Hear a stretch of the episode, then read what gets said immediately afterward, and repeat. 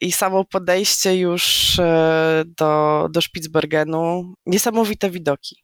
Niesamowite widoki, naprawdę. Tych widoków się nie zapomina.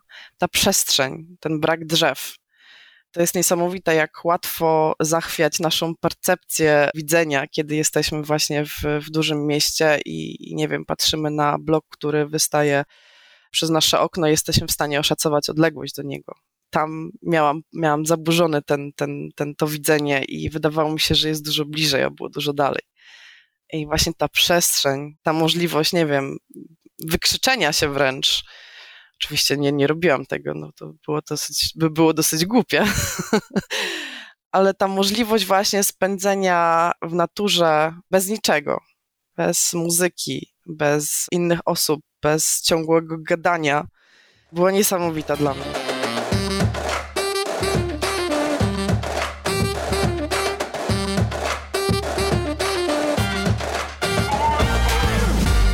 Cześć, tu Ania. Zapraszam do Pracowni Dziewczyn. Pracownia Dziewczyn to cotygodniowe rozmowy z dziewczynami i kobietami na temat edukacji. Edukacji tej szkolnej, czasem akademickiej, a już na pewno tej życiowej. Dokąd miała zaprowadzić, a dokąd zaprowadziła. O wyborach, o porażkach, o pracy kobiet, z kobietami i nad sobą. Nie dalej jak miesiąc temu Międzynarodowy Zespół do Spraw Zmian Klimatu, organ doradczy utworzony na wniosek członków Organizacji Narodów Zjednoczonych, opublikował raport klimatyczny nie pozostawiający złudzeń, że działalność człowieka w sposób bezprecedensowy i miejscami nieodwracalny zmienia klimat Ziemi.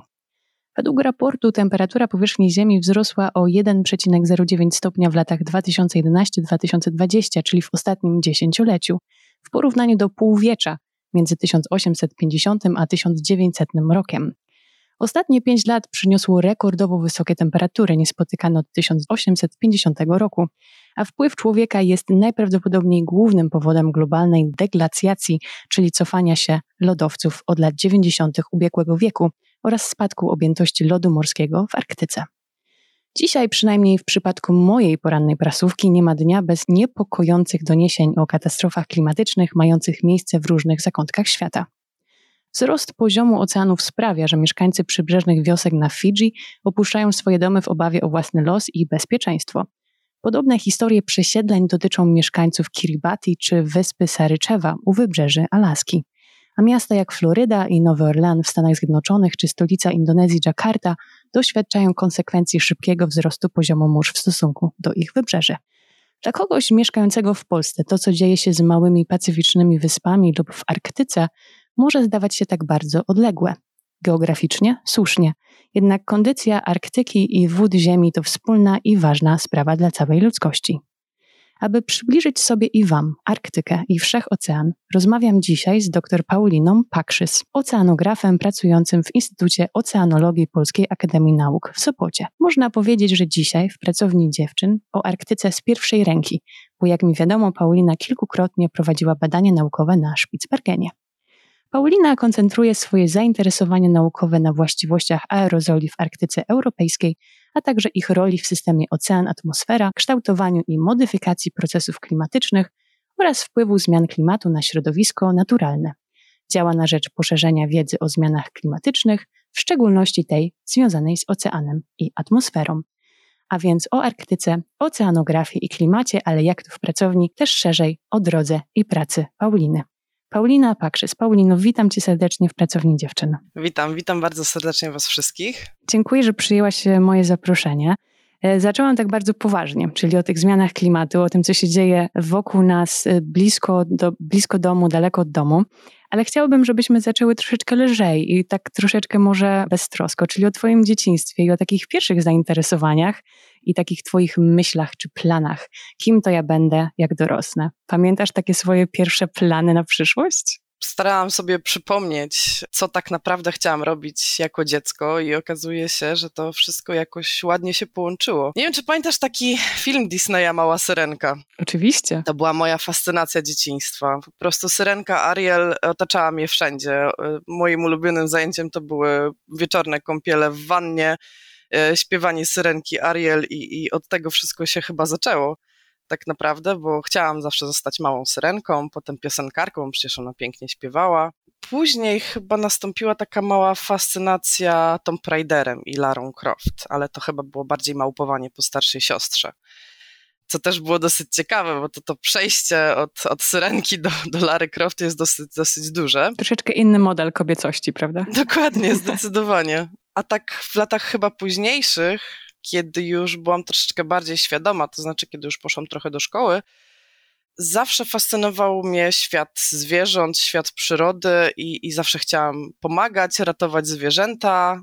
Był krótki epizod, kiedy stwierdziłam, że chcę zostać weterynarzem. Także jakoś to wszystko tak pięknie się łączyło i, i wszędzie zawsze e, była ta przyroda, były te zwierzęta i właśnie podejście takie zdrowe podejście do otaczającego świata, ta ciekawość, zawsze mnie to otaczało od, od lat dzieciństwa. Czyli co, piątki z przyrody i z e, biologii? Jak najbardziej. No zresztą, zresztą do tej pory mój, mój dzwonek na telefon to jest Under the Sea, czyli ta kultowa piosenka z Małej Syrenki. Nie, nie potrafię tego zmienić, po prostu już mam go tyle lat, że na nic innego nie reaguję. Świetne w ogóle spojrzeć sobie, prawda, z, na swoją drogę, troszeczkę tak z perspektywy, gdzie jesteśmy teraz, jak to się zaczęło i że to ta woda gdzieś była zawsze obok ciebie, nie? Dokładnie. Myślę, że też spory, spory udział tutaj ma mój, mój tata, bo przez wiele, wiele lat pływał w dalekomorskie rejsy, wyjeżdżał przynajmniej na pół roku albo, albo i czasem na rok i, i te opowieści, które przywoził, i te zdjęcia, o które zawsze prosiłam, że tatuś przywieź mi foczki, tatuś przywieź mi delfiny, to zawsze gdzieś było, było wokół. Myślę, że to też bardzo od tego się zaczęło. A ty lubiłaś się uczyć tak w ogóle, czy lubiłaś się uczyć tylko rzeczy, które cię interesowały, jak byłaś małą dziewczynką? Niestety byłam kujonem. Czyli co, grzeczna dziewczynka tak zwana? No właśnie nie, właśnie nie. Zawsze byłam tym, tym kujonem, tym prymusem szkoły, ale przy tym całym wszystkim, tej dobrej nauce, dobrych stopniach byłam bardzo niegrzeczną, niegrzeczną dziewczynką i niestety zachowanie było zawsze naciągane na dobry, byle dostać czerwony pasek. A to, to jest ciekawe połączenie. Że tyle w nauce, nie? kujonka, a, a zachowanie troszeczkę można Oj, poprawić. Bardzo, bardzo uciekałam ze szkoły, omijałam lekcje, na które nie chciało mi się chodzić, bo twierdziłam, że są nudne. Czyli sobie wybierałaś selekcja, od profilowanie od najmłodszych tak, lat. Tak, profilowałam sobie z, z reguły tak, żeby być na matematyce i na fizyce, bo to akurat mnie interesowało. Bardzo pragmatycznie. Bardzo pragmatycznie. A pamiętasz takie może rozmowy z twojego domu mm, a propos właśnie edukacji, czy no jak, dobra, przynosiłaś te piątki i szóstki, ale czy, czy właśnie mówiono w domu, że, że to jest bardzo ważne, że to jest ważne na przykład, nie wiem, jeżeli chodzi o zrobienie kariery, pieniędzy, jakieś bezpieczeństwo, później gwarancja dobrego życia? Tak, zdecydowanie była o tym mowa, że edukacja jest najważniejsza, że bez tego no nie ma przyszłości, że na tym trzeba się skupić, żeby coś w życiu osiągnąć, ale mm, zawsze miałam ogromne wsparcie od rodziców, jeśli o to chodzi. Oni nigdy mnie nie pilnowali, jeśli chodzi o naukę. Nie, nie było takiej potrzeby, zdecydowanie. Jedyne, co trzeba było mnie pilnować, żebym chodziła do szkoły czasem. Żeby były obecności. Mm, rozumiem. Żeby były jakieś obecności, ale zawsze była mowa o tym, że nauka jest najważniejsza i, i to też był duży problem, kiedy przyszło do wyboru kierunku studiów, tak? Tu, tu nie zgadzaliśmy się totalnie. Ja chciałam iść w jednym kierunku, rodzice chcieli, żebym poszła troszeczkę w innym. I, I tutaj był dosyć duży, duży dylemat, ale mimo wszystko to było moje życie, ja postawiłam na swoim i, i koniec końców wyszłam z tego obronną ręką, jak chyba widać. Czyli rodzice byli przeciwni Twojemu studiowaniu oceanografii? Nie do końca im podobał się ten kierunek, bo wydawał się mało przyszłościowy, tak? No jednak to jest taka niszowa, niszowa e, półka, niszowa branża w grę jeszcze wchodziła logistyka transportem morskim, o ile dobrze pamiętam, i, i tata tutaj bardzo oponował za, za tym kierunkiem. Ja nie byłam do tego do końca przekonana. Ta oceanografia była jednak dużo szersza, dużo bliższa temu, co, co się działo mi wtedy w głowie. I, I, do tej pory twierdzę, że to był najlepszy wybór. Pamiętasz taki mm, właśnie moment, czy to liceum, czy to matura, kiedy ty stwierdziłaś, że to albo nic innego? Właśnie taka motywacja, że to, to jest dla mnie kierunek. Bardzo długo właśnie szukałam takiej ścieżki, która by odpowiadała jakimś moim wewnętrznym przekonaniom. I ciężko było mi się zdecydować. Nie wiedziałam w ogóle w jakim kierunku iść. Czy to jakaś geografia, czy biologia, czy, czy, czy fizyka. Zdecydowanie coś w stronę fizyki, bo zawsze to mnie najbardziej, najbardziej w jakiś sposób kręciło. Właśnie ta fizyka i matematyka. No ale to jednak jest takie dosyć szerokie pojęcie, takie szkolne, tak? A tutaj wypadało się zdecydować na jakiś kierunek branży, w której mogłabym później pracować. I przeglądając wszelkie oferty studiów, jeżdżąc na te wszystkie wyjazdy. E, dni otwarte. Dni otwarte, właśnie, tego, tego słowa mi zabrakło. Te dni otwarte, y, znalazłam oceanografię i, i stwierdziłam, tak, to jest właśnie chyba to, to jest, to jest coś dla mnie, bo jest na tyle szerokie, że pozwala mi się edukować w, powiedzmy w tej nauce interdyscyplinarnej, czyli i biologia, i chemia, i geologia, i fizyka, a potem wyspecjalizować się w konkretnej dziedzinie. I to nie jest jeszcze ten moment, kiedy muszę konkretnie podjąć decyzję, jaki kierunek dokładnie wybiorę, tą specjalizację dopiero na trzecim roku. Więc to, to było chyba właśnie, właśnie to. I to był ten moment, myślę, w klasie maturalnej, kiedy, kiedy wybrałam oceanografię. Żebyśmy tutaj odhaczyły takie bardzo mm, podstawowe może pojęcie, czym zajmuje się oceanografia? Czego się uczymy, o czym się uczymy, kiedy faktycznie studujemy oceanografię? To już częściowo w sumie chyba powiedziałam. Ta oceanografia jest taką nauką interdyscyplinarną z pogranicza biologii, chemii, geologii, fizyki, która zajmuje się wszechoceanem, czyli wszystkimi oceanami, ale też i morzami. Jest dziedziną nauki o czym się tam uczymy? Uczymy się o wszystkim, co jest związane ze światem e, podwodnym, tak? Czyli to są, jest biologia organizmów morskich, jest e, fizyka zarówno atmosfery, jak i fizyka e, wody jest geologia, geologia środowiska morskiego przede wszystkim. Jest chemia środowiska morskiego, czyli wszystko, co zachodzi, wszystkie procesy, które zachodzą w oceanie, ale też i w atmosferze, bo to jednak się wszystko łączy. To jest całe pogranicze morze, atmosfera. Co jeszcze? Czy czegoś jeszcze nie wymieniam? Biologia, chemia, fizyka, geologia. To jest, są główne kierunki oceanografii. I też warto tutaj wspomnieć o oceanologii, bo to są dwa pojęcia. Jeszcze sobie ostatnio sprawdzałam na, na Wikipedii czyli takiemu podstawowemu tak naprawdę źródle, z którego korzysta większość e, osób, że te dwa słowa często są dosyć mylone albo brane za jednakowo odpowiadające. No, no dla mnie ocenografia jest jednak tą dziedziną nauki, dziedziną wiedzy, a ocenologia jest trochę mm, węższym pojęciem zdecydowanie. To bardziej taka nauka o morzach, to już nie jest dziedzina, tylko nauka. E, dla mnie bardziej taki kierunek, tak jak taka specjalizacja ocenografii na tej zasadzie, tak? Także ocenografia jest zawsze taka bardziej nadrzędna. Czyli oceanografia, oceanologia, uwaga na rozróżnienie. Jak dostałaś się na studia, dostałaś się, mam, mam wrażenie, y, bez żadnych problemów, prawda? Nie było jakichś tam porażek, planów B, planów C. Były, tak był plan B, był plan C i był plan D. Dostałam Nawet się D. na wszystkie okay. cztery. Dostałam się na wszystkie cztery i, i, właśnie tutaj się zaczęła dopiero wojna. Właśnie ten wybór pomiędzy oceanografią a, a tą Akademią e, Morską, Morską w Gdyni. Mhm. Czy ty szłaś na swoje studia z jakimiś oczekiwaniami odnośnie na przykład poziomu nauczania, tego jak to będzie na studiach, tego jak życie studenckie na przykład może wyglądać?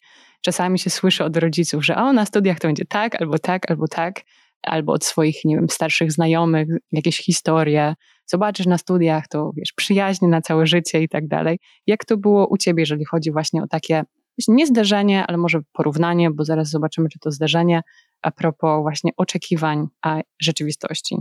Tak szczerze mówiąc, totalnie nie wiedziałam, czego się spodziewać. Wiedziałam doskonale, że to będzie nowy rozdział w moim życiu, że to będzie właśnie takie prawdziwe wejście w dorosłość, bo jednak będę już żyć niezależnie, samodzielnie. E, że nie, nie studiuję w mieście, w którym mieszkam, tylko wyjeżdżam i, i mieszkam samodzielnie, żyję na własną rękę. Ale od studiów tak naprawdę nie wiedziałam, czego się spodziewać. Wiedziałam, że to będzie kontynuacja edukacji. Miałam nadzieję, że będzie na, na wysokim poziomie i że będzie tematyce tylko i wyłącznie tej, tej ocenografii, czyli czegoś, co mnie interesuje. Więc już koniec będzie przedmiotów, których nie lubię, których E, nie do końca, na które do końca nie chciałam chodzić w szkole. I myślę, że chyba tak było. Chyba tak było, może nie od pierwszego roku, no bo wiadomo, ten pierwszy rok to są zawsze te kierunki, e, nie kierunki, tylko e, przedmioty wprowadzające, takie bardzo ogólne. I tak naprawdę ta przygoda z tą prawdziwą scenografią zaczęła się na drugim roku. Wtedy właśnie już zaczęły powoli pojawiać się przedmioty, które były bardziej ścisłe w, w tej dziedzinie i coraz bardziej mnie to fascynowało. No, Okres studiów wspominam niesamowicie. To naprawdę był okres i szaleństwa, i, i wielu fajnych wyjazdów, przyjaźni, e, nauki po nocach, pracy i myślę, że to był świetny, świetny moment w moim życiu. Naprawdę rozwinęłam wtedy skrzydła. Ale czy te studia były dla ciebie wyzwaniem, jeżeli chodzi o, o naukę, o przyswajanie tej wiedzy, o, wiesz, o prowadzenie badań, e, wejście tak bardzo głęboko w taką dziedzinę? No bo piątkowa uczennica, kujonka, tak? Rozumiem, że wcześniej raczej mamy historię takich sukcesów naukowych, ale tutaj wchodzimy bardzo tak mocno i, i poważnie w jedną dziedzinę, prawda? I, I, specjalizujemy się. Były wyzwania, było trudno na tych studiach, czy studia raczej tak przeszłaś bliżej do historii bułki z masłem? Chyba gdzieś po środku. Każda nauka jest w jakiś sposób wyzwaniem, tak? To, to było fajne. Nie miałam oporów się uczyć, bo, bo jednak tutaj tej nauki było dużo więcej niż w szkole średniej. To trzeba przyznać, tak. Było bardzo dużo y, zajęć i, i wykładowców, które stawiali bardzo wysokie progi, ale to też z tego względu, że Nasz rok to był chyba jeden z ostatnich takich licznych roczników. Musieli zrobić odsiew po prostu po pierwszym roku, też dlatego stawiali wysokie progi. Co to znaczy takich licznych roczników? Z tego co pamiętam, nas się chyba dostało ponad 300 na oceanografię. Już takich, e, takich sum nie ma mhm. E, aktualnie. Nie wiem, jak to teraz wygląda na, na uniwersytecie, na tym kierunku ale miejsc tyle nie było na, na specjalizacjach już później, więc no, y, trzeba było wprowadzić jakiś rygorystyczny system oceniania, y, który niestety spowoduje, że ta część osób mniej zainteresowanych lub gorszych odpadnie. Tak też oczywiście się wydarzyło. Ale wracając do tej nauki, do tych wyzwań, myślę, że największym wyzwaniem było dla mnie chyba chemia na, na ocenografii, bo to była ta pierwsza, pierwsza chemia ogólna, ta chemia też organiczna, ja nie do końca się, się w tym czułam i to była chyba moja jedyna poprawka e, w ciągu całego, całych studiów. No, dotrzymałam, dotrzymałam tempa z, z okresu liceum. Dalej byłam e, raczej piątkową uczennicą niż, niż niżej, więc i dostałam stypendium na, na, na dalsze lata, także chyba ta chemia, tak, chyba ta chemia była dla mnie największym problemem. Z niczym więcej problemów większych później nie miałam. Ja nie mam takiej wiedzy, ale może ty jesteś w stanie mi coś powiedzieć. Interesuje mnie, jaki jest na przykład poziom nauczania i poziom oceano, y, oceanografii, jeżeli byśmy na przykład tak delikatnie porównały na przykład z innymi, taki poziom nauczania z innymi uczelniami czy z innymi instytucjami, może z osobami na przykład, które ukończyły takie instytucje zagraniczne, a z którymi miałaś na przykład do czynienia, czy je znasz? Wiesz co, nie do końca wiem, na jakim poziomie są pozostałe systemy nauczania na innych uczelniach zagranicznych. Z tego, co, co mi się wydaje, nasza ocenografia jest naprawdę na dosyć wysokim poziomie jeszcze jak zaczynałam tą całą przygodę z oceanografią, no to to był jedyny taki kierunek w Polsce z, z pogranicza tej nauki i sądzę, że naprawdę to nauczanie na oceanografii jest na dosyć wysokim poziomie. Pamiętam na przykład e, na pierwszym roku mieliśmy matematykę, matematykę wyższą oczywiście, czyli wszystkie całki i tak dalej. Ja na przykład już to miałam w liceum, tak? Ja byłam w klasie z rozszerzoną matematyką, poza tym szykowałam się do różnych konkursów, więc jakby byłam z tym za pan brat. Ale wydaje mi się, że te pół roku matematyki to było zdecydowanie za mało. I, i potem bardzo długo jeszcze walczyliśmy, e, by na, dla kolejnych lat, lat e, ten poziom matematyki rozszerzyć na rok czasu tej matematyki e, ogólnej, bo jednak to było dosyć niezbędne dla, dla dalszego toku nauczania ale tak porównując do innych uczelni, myślę, że to jest bardzo podobny poziom. U nas fakt faktem, ten, te pierwsze lata skupiają się bardzo ogólnie na oceanografii, no ale potem już wchodzimy jednak e, coraz głębiej i w Bałtyk, ale też i we wszystkie pozostałe morza. Też jest dużo nakierowań na, na Arktykę właśnie, są też e, próby z Grenlandii, które są analizowane, także myślę, że dosyć na wysokim poziomie. A jeśli mamy już mówić o bardzo specyficznych regionach badań, jakichś typ, wybranych e, morzach czy oceanach, no to tutaj już e, to jest już kolejne, kolejne lata nauki, czyli już te lata e, doktoratu i to są te poziomy już uczelniane, tak, na, na, w instytucjach i w uczelniach wyższych już poza tokiem studiów, więc myślę, że tą kolejną wiedzę to dopiero nabyłam zaczynając pracę w instytucie, tak, to jest jakby baza, ta, ta ocenografia była bazą do wyjścia e, w ten świat nauki. Zanim o instytucie, bo bardzo mnie interesuje właśnie to przejście od studiów, przejście od bycia studentką do właśnie pracy zawodowej i kolejnego kroku, co można robić po, po danych studiach w ogóle, z kimkolwiek tutaj rozmawiam. Natomiast powiedziałaś o doktoracie, co jest dla mnie bardzo interesujące, to jest informacja, którą znalazłam, że twój tata chciał, aby chociażby jedna z córek miała doktorat. Co to jest za historia z tą ambicją taty? Mam wrażenie, że to jest niespełnione marzenie mojego taty. Chyba, chyba nie starczyło mu czasu, albo po prostu miał już dwie córki na świecie i, i nie było czasu na, na ten doktorat. I to było jego marzenie, by choć jedna poszła trochę wyżej niż tylko studia. No i tak też się stało. po, ukończeniu, po ukończeniu studiów marzyłam, by, by jednak nie kończyć tej przygody w tym momencie, tylko jednak pójść o krok dalej. I kiedy powiedziałam mu, że mam kilka opcji, e, żeby pójść, pójść e, o krok dalej e, w stronę doktoratu, to, to był po prostu zachwycony. Także myślę, że spełniłam marzenie swojego taty. Ojcowska duma. Zdecydowanie. Doktorat. Zanim zapytam Cię o to, co tak naprawdę oznacza tytuł Twojej pracy doktorskiej i jak wyglądała historia z pisaniem tego doktoratu, zrobieniem badań, bo nie, że często, ale zdarza się, że jest to droga przez mękę dla niektórych, bo doktorat... Była.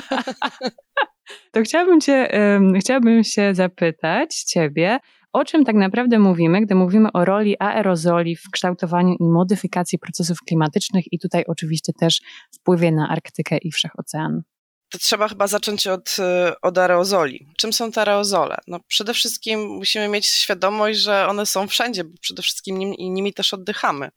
Są to wszystkie substancje w każdym stanie skupienia, które są zawieszone y, w powietrzu i nas otaczają. To jest ten cały smog, który unosi się nad miastami. No to jest y, nawet nasz dym z papierosa, wszelkie spaliny, czy chociażby dezodorant, którego używamy na co dzień kropelki pary wodnej, jak gotujemy wodę na, na kawę i, i, tym podobne sprawy. Mamy te małe cząsteczki, które są zawieszone w powietrzu i one w jakiś sposób no, muszą wpływać na to, na to, co się dzieje w atmosferze. Tak? Już wiemy o tym, że e, nasz klimat się zmienia i w tym jest też e, rola tych aerozoli. Te cząsteczki przede wszystkim, one są takim, powiedzieć to najprościej, takim budulcem chmur. Im więcej aerozoli będzie znajdowało się w powietrzu, tym więcej tych chmur będzie znajdowało się nad nami. No i co się wtedy dzieje? Kiedy e, mamy e, słoneczko, które świeci, to to promieniowanie nie dociera do powierzchni Ziemi, kiedy są chmury. Tak, ono jest odbijane, rozpraszane, absorbowane w tych chmurach i przez to e, nasza Ziemia nie dostaje tyle promieniowania słonecznego, ile powinno. To jest jedna strona medalu. Druga strona medalu jest taka, że niestety, jeżeli e, promieniowanie dotrze do powierzchni Ziemi, następnie się odbije od powierzchni Ziemi, to znowu zostaje na dolnej warstwie e, chmur, gdzie są aerozole i przez to to całe ciepło, zamiast wypromieniować w kosmos, zostaje przy Ziemi. Stąd przede wszystkim, to jest ten, ta główna przyczyna, dlaczego mamy coraz cieplej, tak? Czyli efekt cieplarniany. Dokładnie, takie robi się, robi się dosłownie e, mała szklarenka i, i od, tego, od tego trzeba chyba zacząć. No i kolejna rzecz to właśnie cały smog, który unosi się nad miastami. No, jak wiemy, no, czarne najbardziej absorbuje to ciepło, tak? To widać przede wszystkim w miastach, które są wybetonowane. Fajne, teraz takie chyba fajne zdjęcia pojawiły się na, na internecie, gdzie jest pokazana dokładna wartość temperatury w określonych miejscach, czyli na przykład na betonie jest x stopni, e, pod drzewami jest e, dużo mniej, na otwartej łące jest dużo cieplej, ale jednak ten beton najbardziej e, absorbuje to promieniowanie i najszybciej się nagrzewa, tak? No i od tego przede wszystkim chyba trzeba zacząć. Aerozole modyfikują klimat. Twoja praca doktorska, czyli ta horyzontalna zmienność właściwości optycznych aerozoli, czyli to jest właśnie ta właściwość optyczna, prawda? Tak, aerozole mają bardzo zróżnicowane kształty i, i, wielkość, w zależności od tego, z jakiego są materiału, skąd przybyły, czy już odbyły długą swoją drogę I przez to no, nie do końca jest tak łatwo to wszystko zmierzyć. My używamy bardzo prostej metody, czyli mierzymy aerozolową grubość optyczną, która nam tak naprawdę mówi, ile tych aerozoli jest w kolumnie powietrza w określonym miejscu.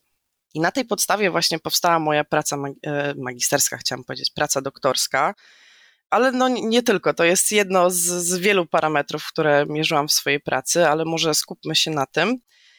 Jeżeli mówimy o horyzontalnej zmienności, to te pomiary były prowadzone w wielu miejscach, ale zdecydowanie tylko i wyłącznie w Arktyce Europejskiej. Skupiałam się na trzech takich stacjach, które były rozmieszczone na, na Spitsbergenie w części południowej, środkowej i północnej. Dzięki temu miałam właśnie tą przestrzenną zmienność od punktu A do, A do B.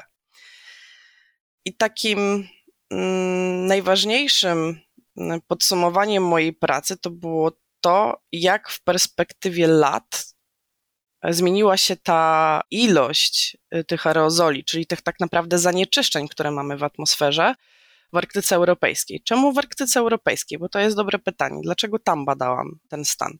Ponieważ większość y, tych zanieczyszczeń szeroko rozumianych, czyli tych aerozoli, dociera do Arktyki z naszych umiarkowanych szerokości. E, jeżeli na przykład mówimy o, o, pożarach lasów, niekoniecznie u nas, tylko chociażby na Alasce, to wszystko potem dociera do Arktyki. Jeżeli e, mówimy na przykład, że dotarł pył pustynny, co też się zdarzało, to, to właśnie też byłam w stanie na przykład to zmierzyć w Arktyce. Do tego dochodzą wszelkie zanieczyszczenia, które są przenoszone z, z, wiatrem. No oczywiście to też musi się wszystko ładnie ułożyć w atmosferze, żeby one tam dotarły, ale to jest mniej więcej około 5 do 7 dni, żeby one, one tam dotarły. I, I, jesteśmy zawsze to w stanie y, zmierzyć i widać tą zmienność, tak? Widać zdecydowanie na przykład na lodzie, kiedy obserwujemy odkładanie się jakiejś ciemnej materii na lodzie, która jeszcze bardziej absorbuje promieniowanie, co pobudza te, te wszystkie sprzężenia zwrotne w Arktyce i ten lód jeszcze bardziej topnieje, jeszcze bardziej się wszystko nagrzewa. To też jest kolejny ciekawy temat, którego już nie poruszałam w pracy. Czyli tu mówimy o tych zanieczyszczeniach transgranicznych, prawda? Tak. Nie można tutaj powiedzieć, że to zanieczyszczenie jest z tego kraju i on, ono tutaj zostaje. No wszystko jest, wszystko jest przenoszone z wiatrem. No to tak jak na przykładzie chociażby Warszawy. Smog e, niekoniecznie unosi się w centralnej części miasta, tylko na przykład jest przemieszczany wraz z wiatrem w określone miejsca. To dlaczego na przykład, załóżmy, na południu Polski nad Krakowem, no jest mała niecka. To mamy tak? też nieckę, no właśnie. Wszystko zostaje. Właśnie, tak. Także to jest wszystko powiązane i z ukształtowaniem terenu, czyli tak naprawdę z orografią całą terenu. Wiadomo, łańcuchy górskie będą hamować ten przepływ. Jeżeli będą kotliny, no to będzie trudne usuwanie e, tych aerozoli. No ale trzeba pamiętać o tym, że one bardzo długo potrafią pozostać w powietrzu, zanim opadną. To muszą zajść pewne procesy, żeby te aerozole opadły powiedziałaś, że ten doktorat to trochę droga przez mękę była też, tak? To co, co to znaczy u ciebie? Przede wszystkim jesteśmy w, w dziedzinie nauk ścisłych i prowadzimy badania w terenie, więc e, to nie jest tak, że w przeciągu dwóch lat jestem w stanie napisać doktorat bazując na załóżmy jakichś innych wynikach. Doktorat to nie jest już praca odtwórcza, tylko to jest praca już twórcza, czyli to musi być coś od ciebie, coś trochę odkrywczego. I w naszej dziedzinie Mniej więcej myślę, że to jest około 5-6 lat, żeby napisać rozsądną e, pracę e, doktorską, ze względu na to, że właśnie prowadzimy te badania w odległym dla nas regionie, czyli w Arktyce. No to, to już nie jest tak, że jestem w stanie, załóżmy, wyskoczyć samolotem e, do Włoch, zrobić pomiary, tylko no, te, te wyprawy na, na Spitsbergen są u nas przynajmniej regularne raz w roku kiedy nasz statek e, Oceania wypływa w swoją trzymiesięczną podróż. Także przede wszystkim to podczas tych e, wypraw e, prowadzimy swoje badania, zarówno na wodzie, jak i na lądzie, czyli na Polskiej Stacji Polarnej w Horsundzie.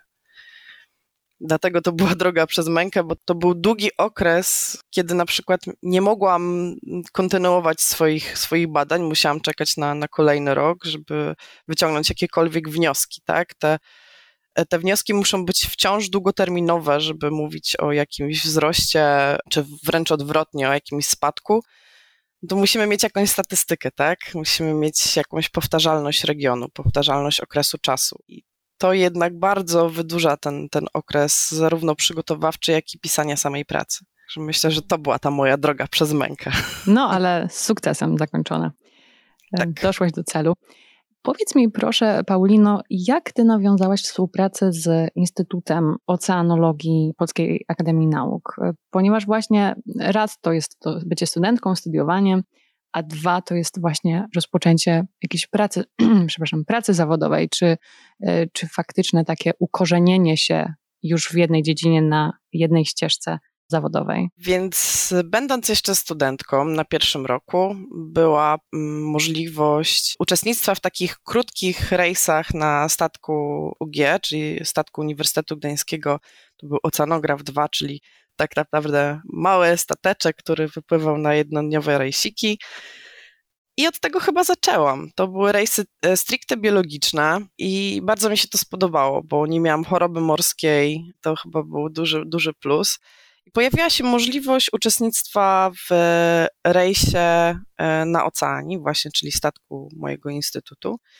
I po pierwszym rejsie nawiązałam bardzo fajne, fajne kontakty, bardzo, bardzo miły to był rejs, bardzo dobrze go wspominam. To było chyba w 2008, 2009 roku, coś w tym stylu. To było na drugim roku moich studiów. I od tego się zaczęło. Potem były praktyki studenckie. Mm, I też właśnie już mając tą, ten kontakt z Instytutem, e, zapytałam się, czy mogę właśnie wykonać te praktyki e, w ramach studiów na, na statku Oceania. No i nie było z tym żadnych problemów. Pojechałam, zaczęłam pływać wtedy na rejsy już e, fizyczne z zakładem akustyki. I tak na razie zostało przez kolejne lata. Pływałam dalej na rejsy akustyczne, zaczęłam brać udział w projekcie jako, jako wolontariusz. I powiem szczerze, to były też fantastyczne czasy. Bardzo nawiązałam właśnie w współpracę z Instytutem. I kiedy zbliżało się do, już do momentu pracy magisterskiej, kiedy ją zaczęłam pisać, to też y, była duża zależność od instytutu, tak? Tutaj były i udostępniane mi dane i, i zbieraliśmy wspólnie dane z, z Instytutem Oceanologii. Były dwie prace, które powstawały mniej więcej z tej samej tematyki, tylko z jakby innego działu nauki. Ja pisałam od strony fizycznej, a moja koleżanka z kolei od strony biologiczno-ekologicznej.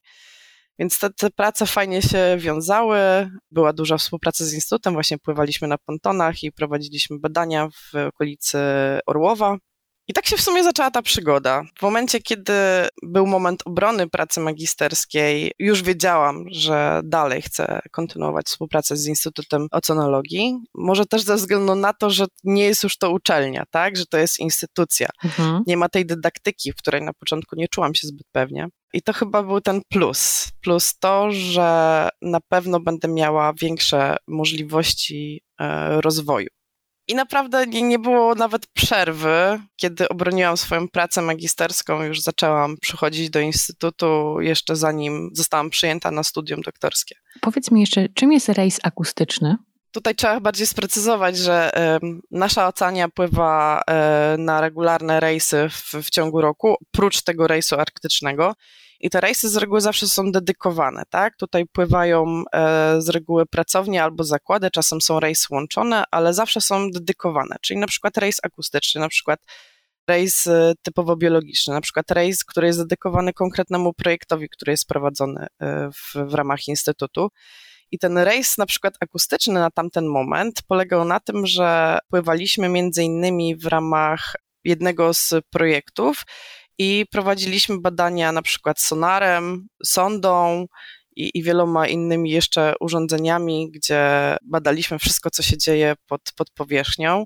Między innymi to były wypływy gazów z, z powierzchni e, dna na Bałtyku głównie. Potem kolejne rejsy były to też rejsy łączone z zakładem chemii w ramach projektu, dwóch projektów bodajże, Sad Bałtyk i ChemSea i to były dwa ogromne projekty, które do tej pory jakby są kontynuowane już po zakończeniu e, całego projektu. Paulina, opowiedz mi proszę odrobinę o tym Spitsbergenie i o tym, jak bada się Arktykę i to, co tam zachodzi, Arktykę europejską, a to jak się tam jest. I takie twoje może pierwsze wrażenia, czy pierwsze impresje? To zacznę od tego, dlaczego zawsze lubiłam, lubiłam, bo aktualnie teraz nie pływam, lubiłam pływać na, na rejsy. Rejsy dla mnie są ogromną odskocznią od takiej codzienności, od codziennego życia. Mam wrażenie, że tam pomimo tego, ile jest pracy często na tych rejsach, to odpoczywam, ale odpoczywam psychicznie od tego, co tutaj się dzieje, od tego życia codziennego, zgiełku i natłoku wszystkich, e, wszystkich wrażeń. Tam tych bodźców jest zdecydowanie mniej i są ukierunkowane tylko na, na jedno, tak? Na, tak naprawdę na pracę i, i ten rytm e, dnia, który tak naprawdę regulują posiłki na statku. Ale wychodzi się z tego trybu, prawda, gabinetowego z Instytutu, No prawda? właśnie, właśnie o to chodzi. No ten częsty e, brak chociażby zasięgu czy pełnego dostępu do internetu no robi swoje, tak? Odrywamy się od, te, od tej codzienności, odpoczywamy. Kiedy była możliwość właśnie wyjazdu na, na mój pierwszy Spitsbergen, właśnie oceanią w trakcie lata, to byłam zachwycona. Ja, ja od razu powiedziałam, że tak, że, że płynę na całość, czyli na pełne trzy miesiące z Gdańska do Gdańska, gdzie z reguły te rejsy aktualnie już są dużo krótsze, bo wymieniamy po prostu załogę naukową, tak? Jest e, tyle potrzeb, tyle badań do zrobienia, no nie dałoby się tego zrobić poprzez 11 y, osób, które nie zmieniają się na, na pokładzie statku. Ale wtedy udało mi się, popłynęłam na całość. To był mój pierwszy, pierwszy Spitsbergen i to była niesamowita, e, niesamowita i przygoda, i doświadczenia, i wrażenia, bo dzięki temu, że płynęłam od Gdańska do Gdańska, mogłam stopniowo obserwować to, jak się zmienia otoczenie wokół mnie. I to myślę było e, jedno z najpiękniejszych rzeczy. E, najpierw oczywiście e, bałtycka krótka fala, która nam też dała we znaki na samym początku. Potem cieśniny, w których no zawsze wieje, nie ukrywajmy tego, to jest jeden z najgorszych momentów. I kolejne to, to było podejście wzdłuż Norwegii i przepiękne Lofoty, które polecam każdemu, jeśli mają, ma możliwość zobaczenia zarówno z lądu, jak i z, jak i z wody. To było jedno z piękniejszych miejsc. I potem już odpłynięcie od, od tych regionów europejskich w stronę Wyspy Niedźwiedziej, czyli to mniej więcej połowa drogi na Spitsbergen. Następnie pierwszy lód. To była wielka uroczystość, przynajmniej dla mnie, wpłynięcie w pierwszy lód. Uczciliśmy to oczywiście odpowiednim e, trunkiem. I samo podejście już e, do, do Spitsbergenu, niesamowite widoki. Niesamowite widoki, naprawdę. Tych widoków się nie zapomina. Ta przestrzeń, ten brak drzew, to jest niesamowite, jak łatwo zachwiać naszą percepcję widzenia, kiedy jesteśmy właśnie w, w dużym mieście i, nie wiem, patrzymy na blok, który wystaje przez nasze okno, jesteśmy w stanie oszacować odległość do niego. Tam miałam, miałam zaburzone ten, ten, ten, to widzenie i wydawało mi się, że jest dużo bliżej, a było dużo dalej. I właśnie ta przestrzeń, ta możliwość, nie wiem, wykrzyczenia się wręcz, Oczywiście nie, nie robiłam tego, no to było dosyć, by było dosyć głupie. Ale ta możliwość właśnie spędzenia w naturze bez niczego, bez muzyki, bez innych osób, bez ciągłego gadania, była niesamowita dla mnie. To był taki ogromny odpoczynek psychiczny, że po powrocie nie potrafiłam się odnaleźć. Mm. Straszne to było, wiesz, jak wróciłam po pierwszym Spitbergenie i wychodząc z domu, nagle oprzytomniałam, że przecież jeny, ja muszę zabrać klucze, ja muszę zabrać portfel, ja muszę zabrać telefon. Jak to? Ale jak to? To nie muszę brać broni? A no tak, no tak, to zupełnie inny ekwipunek, prawda, na Spitsbergenie. Zupełnie i mogę wyjść sama z domu. Powiedziałaś o tym krzyczeniu. A jak brzmi Spitsbergen? Są tam dźwięki? Jakie dźwięki? Tak, ptactwo ptactwo bardzo dużo dźwięku wydaje. Poza tym jest kolonia i to nie jedna w okolicy stacji polarnej. Jeśli mówimy o lądzie, tak? Do wody zaraz przejdziemy w takim razie. Na lądzie jest bardzo dużo ptactwa. Bardzo i zupełnie inny dźwięk wydaje wiatr, według mnie, bo on tam ma się gdzie przemieszczać, ma się gdzie rozwiać i zwiększyć swoją prędkość i wyhamować przed kolejnymi pasmami.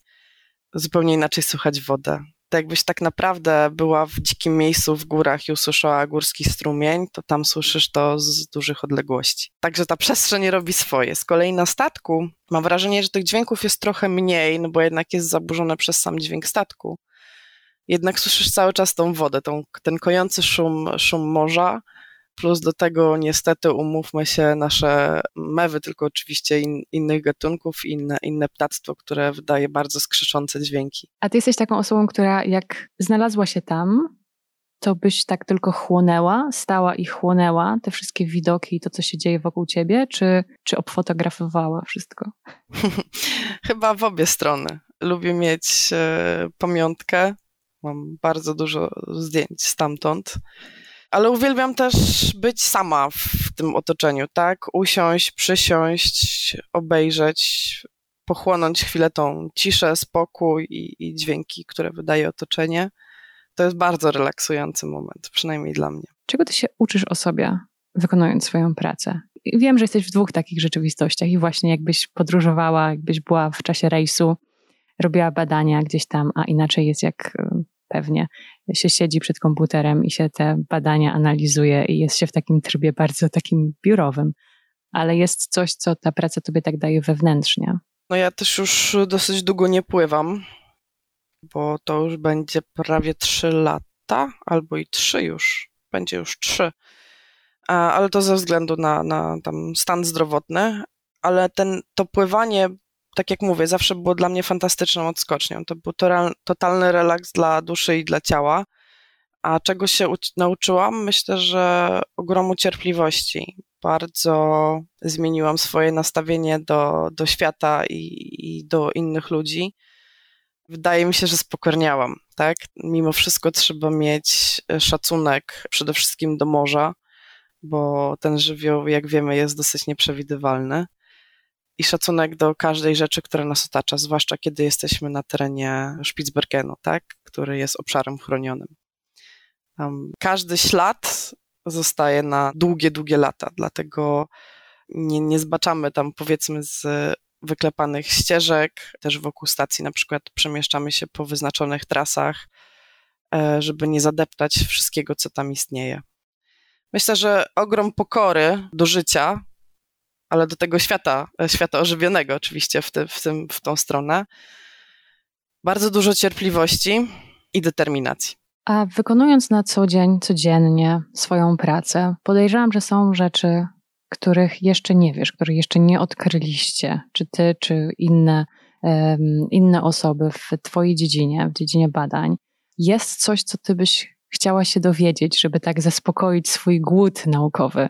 Coś, co jeszcze nie zostało odkryte, niewyjaśnione, albo nie znaleziono e, jeszcze jakiegoś rozwiązania dla jakiegoś problemu na przykład. W nauce jest niestety tak, że my jako naukowcy przyznajemy się do wszystkiego, tak? My przekazujemy wiedzę, tą, o której wiemy.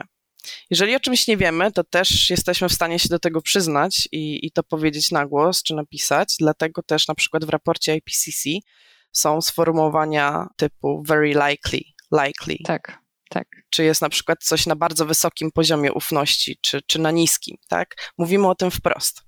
Nawet o tym, jeszcze tutaj, żeby podkreślić Twoje słowa, nawet o tym, że najprawdopodobniej, że wpływ człowieka jest najprawdopodobniej głównym powodem globalnej deglacjacji, tam jest w nawiasie 90%.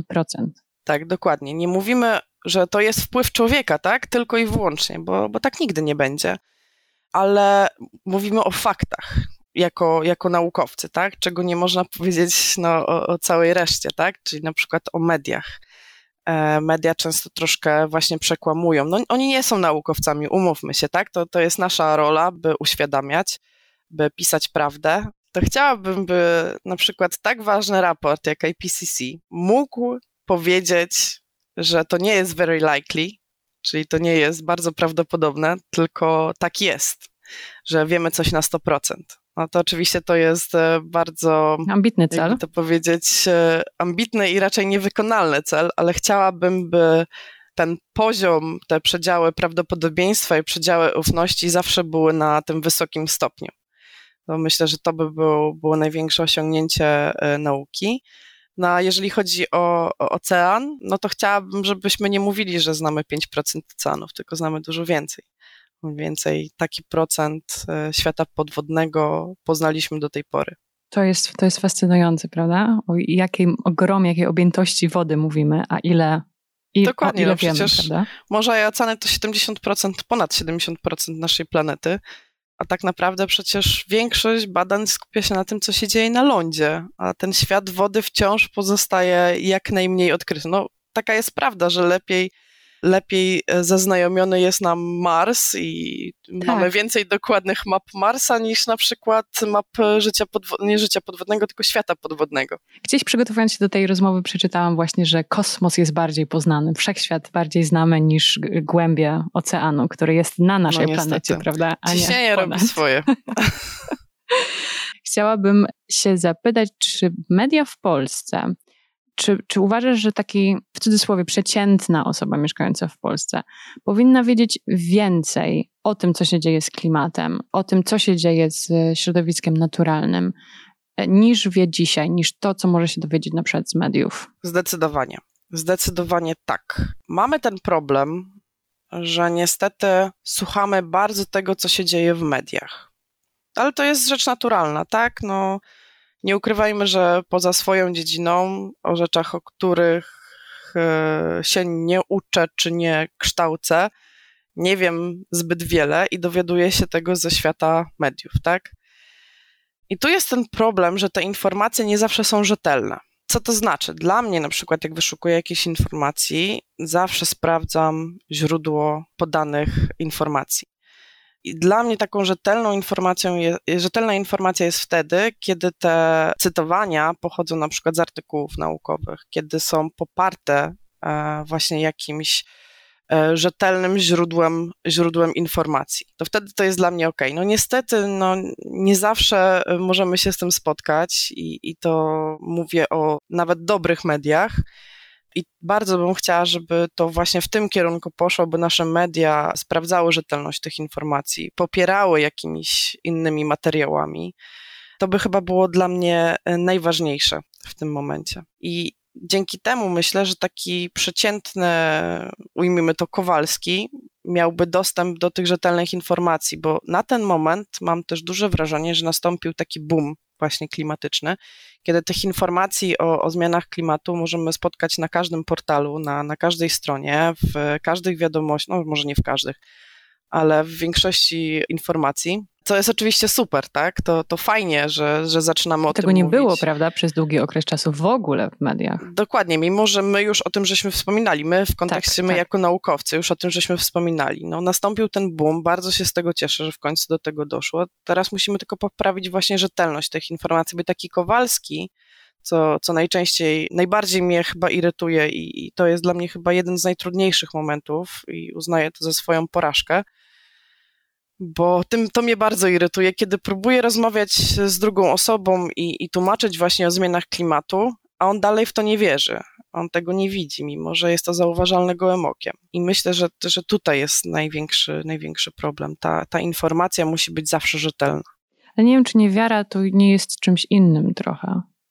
To, że na przykład przeczytałem coś, może to jest nierzetelny artykuł albo rzetelny artykuł, ale ja w to nie wierzę, bo też mieliśmy w historii do czynienia z wielkimi na przykład y, firmami paliwowymi, że tam gdzieś pojawiała się propaganda jakaś, że, że wcale tak nie jest, y, że to jest wszystko fossil fuels, że człowiek ma wpływ na pogarszanie się klimatu i na globalne ocieplenie. Nie? Też mieliśmy taką historię, kiedy te wielkie koncerny, wielkie firmy jednak chciały tą swoją tutaj agendę w mediach promować, nie? Znaczy, ja mam wrażenie, że ta świadomość troszkę już jest wyższa wśród społeczeństwa, zdecydowanie wyższa niż te kilka lat temu.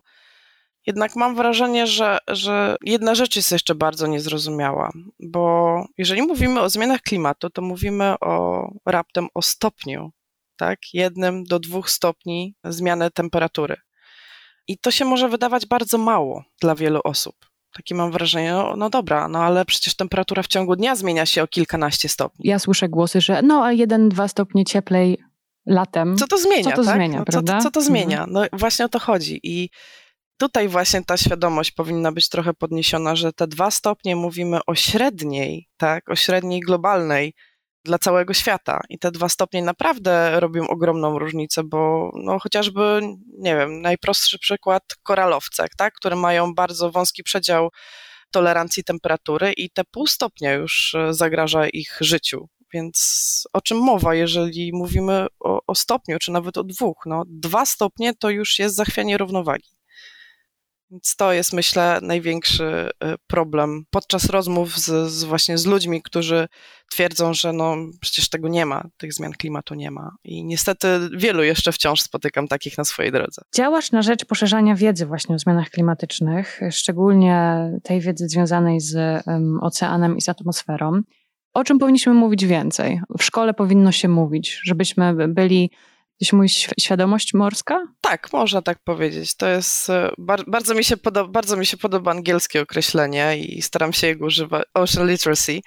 Brzmi przepięknie i, i chyba też dlatego. Alfabetyzm morski.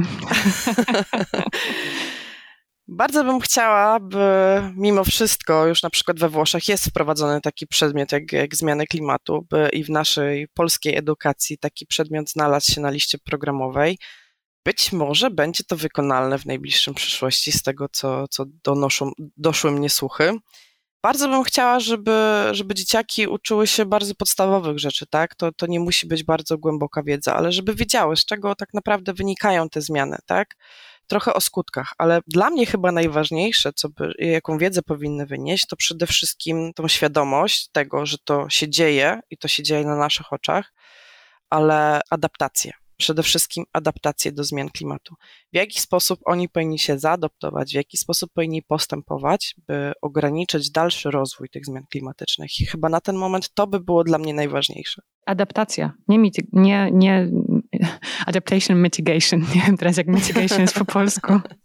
Czyli jednak to zmniejszanie wpływu, prawda? Zmniejszanie to, jak my zmieniamy ten klimat. Myślę, że nie ma co straszyć, tak? To, to przede wszystkim jest to. Nie ma co straszyć. To po prostu się dzieje, tak? To, to nie jest taki łatwy, odwracalny proces, że nie wiem, robimy kawę, nie smakuje nam, to zrobimy sobie następną, tak? To mamy jeden świat, jedną planetę i ten proces odwracania no, potrwa tysiące lat, więc przede wszystkim musimy się nauczyć żyć w tym świecie, ale też wiedzieć, jak w nim żyć, by nie powodować dalszych zmian. I myślę, że ta świadomość, ta wiedza byłaby niezbędna tym młodym pokoleniom, bo to tak naprawdę będzie ich planeta, to jest ich przyszłość.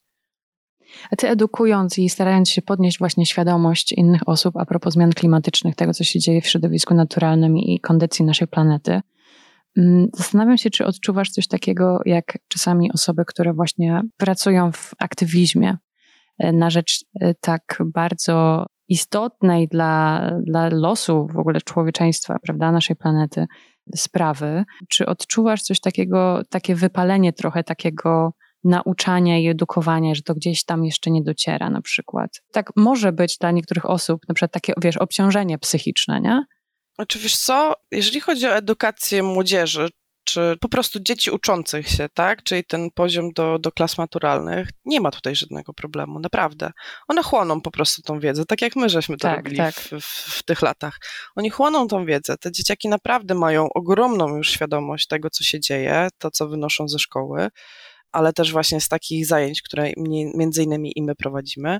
Oni są ciekawi po prostu świata tutaj w tej grupie wiekowej nie mam żadnych problemów, tak, z przekazaniem tej wiedzy. Nie mam tej frustracji. Jedyna frustracja to jest po prostu, że te zajęcia, przynajmniej na początku, były dla mnie strasznie męczące. Po dniu zajęć dydaktycznych z, z młodzieżą szkolną byłam po prostu tak wyprana, jakbym pracowała co najmniej 48 godzin. To, to były takie pierwsze, pierwsze dni i to było rzeczywiście bardzo trudne, bo trzeba było jednak zmienić jakby trochę profil, trochę myślenie przede wszystkim dostosować poziom, poziom tego, co mówię do grupy odbiorców, do czego nie byłam też przyzwyczajona, bo z reguły mówiłam zupełnie do kogo innego.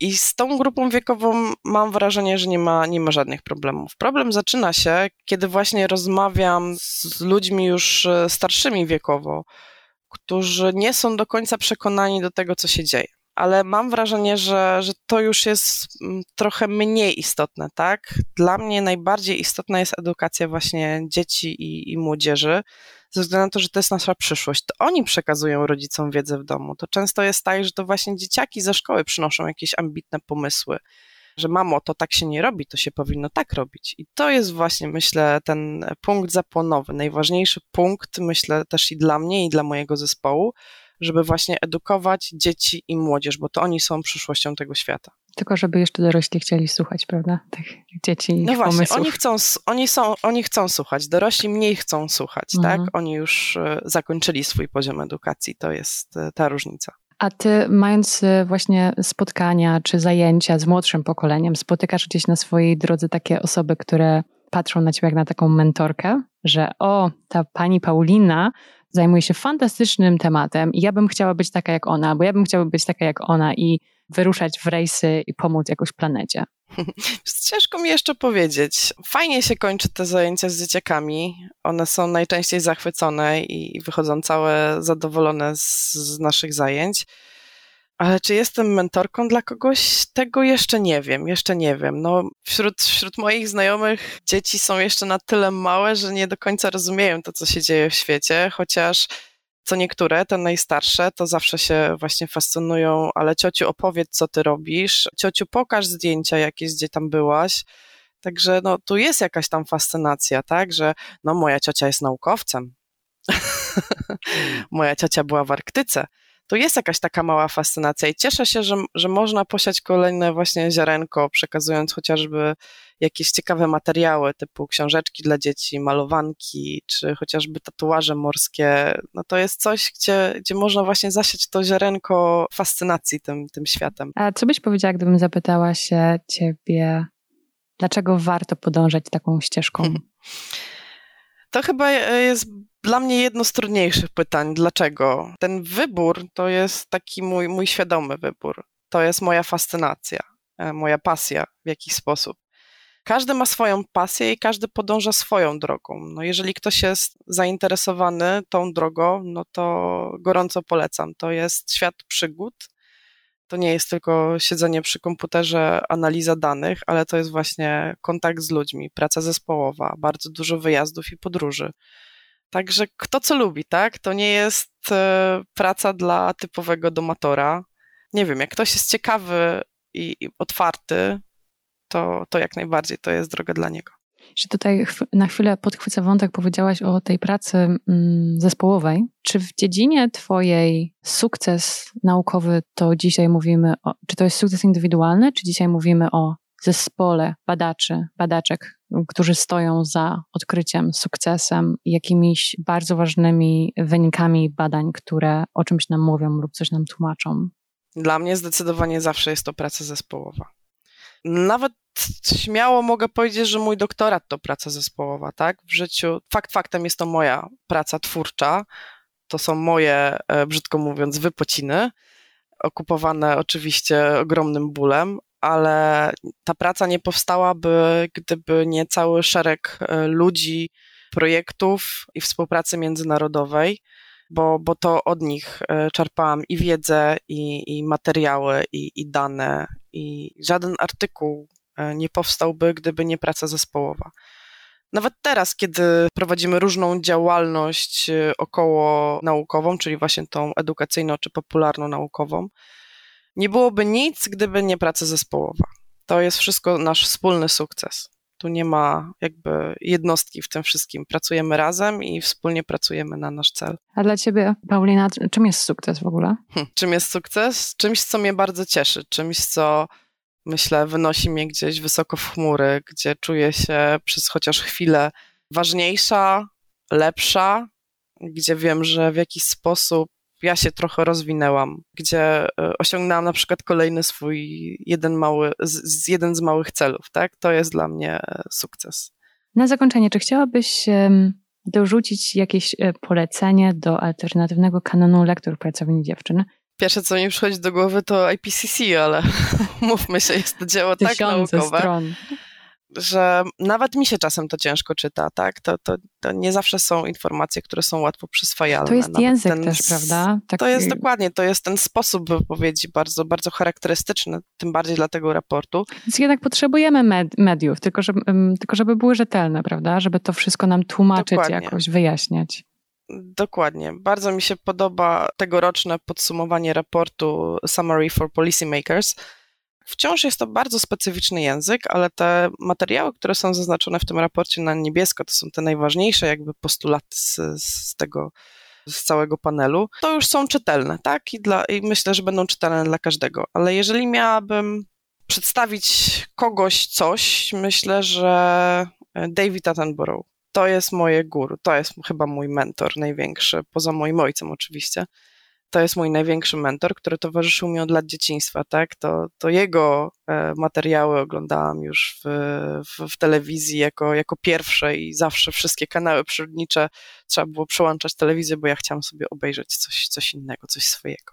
Także myślę, że wszystkie materiały Davida, zwłaszcza te ostatnie, z tych ostatnich lat, teraz sobie nie mogę przypomnieć tego tytułu, Rok, który zmienił świat. O, taki był tytuł nie jest on chyba powszechnie dostępny, bo bodajże tylko na jednej platformie, ale ten film zmienił coś, znowu coś w moim myśleniu, mam wrażenie. No jest przepiękne, przepiękne podsumowanie tego, w jaki sposób zmienił się świat przyrody podczas właśnie pandemii. Przepięknie wykonany film. No tutaj nigdy nie, nie zawiodłam się na Davidzie. On zawsze ma nowe pomysły, nowoczesne technologie. No, super, po prostu ekstra, ale do kanonu lektor, e, co bym dodała. Ja tylko jeszcze mm, dodam, że to jest na Apple TV, z tego co widzę. Tak, dokładnie. Rok, który dokładnie. zmienił świat, angielska wersja, gdyby ktoś e, szukał The Year Earth Changed. No i oczywiście wszystkie pozostałe materiały, umówmy się, wszystkie są piękne tak, i wspaniałe. Sporo jest też dostępne na Netflixie, czy Blue Planet. Tak, tak. Tak, i jeden jeszcze Życie w kolorze bodajże. Życie w kolorze, tak. Jego naj, najnowszy. Niedawno, tak, wydane. E, to jest dostępne na pewno na Netflixie. Ale gdybym miała coś dodać z takich bardzo ciekawych książek, które nie są naukowe z kolei, ale są z pogranicza tej, tej nauki, to taką moją jedną z fajniejszych lektur, które przeczytałam, to był Odwet Oceanu, to jest Frank Schatzing, niemiecki autor. Książka ma 600 stron, więc naprawdę trzeba się zebrać, żeby do niej usiąść i bardzo trudno jest przebrnąć przez pierwsze 100 stron bodajże, które jest takim bardzo, taką przedmową naukową, powiedzmy. Ale jest e, to książka z pogranicza świata nauki i świata takiego trochę odrealnionego, bo trochę jest tam bardzo dużo fantastyki, tak? Takich wydarzeń, które mogłyby wystąpić, ale które niekoniecznie w, mogłyby wystąpić w naszym realnym świecie, ale są tak fantastycznie naukowo opisane, że aż trudno uwierzyć, że to by mogło się nie wydarzyć. Więc no, to jest przepiękna książka, super opowieść o, o oceanie i o wodzie, o nauce. Polecam każdemu. Ale myślę, że takim jeszcze jedną książką, którą połknęłam już kilka razy, to jest książka o tytule Magicznym Mrok, Philip Finch książka o nurkach zawodowych. Czyta się ją po prostu od deski do deski. Ja bym porównała to do, myślę, Harry'ego Pottera, że jak usiądziesz, to już się od niej nie odczepisz. Nie będę zdradzać szczegółów tej książki. Mam nadzieję, że nasi słuchacze sięgną, sięgną po te materiały, zwłaszcza tym, którzy interesują się właśnie nurkowaniem i, i tym światem podwodnym. Książka, która jest zbudowana przede wszystkim na napięciu, tak? No jest świetnie napisana, po prostu. Wszystkie dodaję do kanonu lektur. Paulina Pakszys. Paulino, dziękuję Ci serdecznie za rozmowę. Bardzo Ci dziękuję.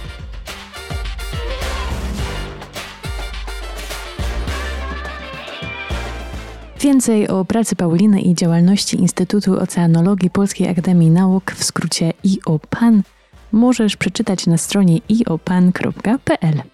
Zapraszam też na stronę oceanliteracy.pl, czyli na stronę poświęconą promowaniu projektów z zakresu szeroko pojętej edukacji morskiej. Na stronie Ocean Literacy znajdziesz e, m.in. niepodręcznik oceaniczny, serię krótkich filmów poruszających najrozmaitsze kwestie związane ze środowiskiem morskim. Odcinki są publikowane we wtorki, a w niektórych wiedzę przekazuje właśnie Paulina Pakrzys. Niepodręcznik oceaniczny jest wspólną aktywnością Instytutu Oceanologii PAN i Akwarium Gdańskiego. Dziękuję Ci za wysłuchanie tej rozmowy i zapraszam do podzielenia się nią z innymi, pocztą pantoflową czy w mediach społecznościowych, a jakby ktoś chciał zamówić taki samolot rozpylający napis Uwielbiam pracownię dziewczyn, to proszę dać znać, gdzie mam stanąć i podziwiać. Wolne żarty. E, jeśli jest to Twoje pierwsze spotkanie z tym podcastem, wiedz, że pracownia jest na Instagramie, pracownia dziewczyn pod, ale uwaga, uwaga, od niedawna pracownia dziewczyn jest też na Facebooku pod pracownia dziewczyn i obiecuję, że nie jest to tylko taki przedruk z Instagrama, tam też pojawią się nowe, inne treści. Jeśli chciałabyś, czy chciałbyś zaproponować potencjalną bohaterkę do przyszłego, przyszłych odcinków, czy po prostu napisać, podzielić się ze mną czymś, takim jak komentarz po wysłuchanym odcinku, a może chciałabyś, czy chciałbyś zostać sponsorem albo sponsorką podcastu, możesz wysłać maila na adres pracownia dziewczynpodcast.gmail.com No cóż, tyle na dzisiaj. Do usłyszenia w kolejny czwartek. Cześć!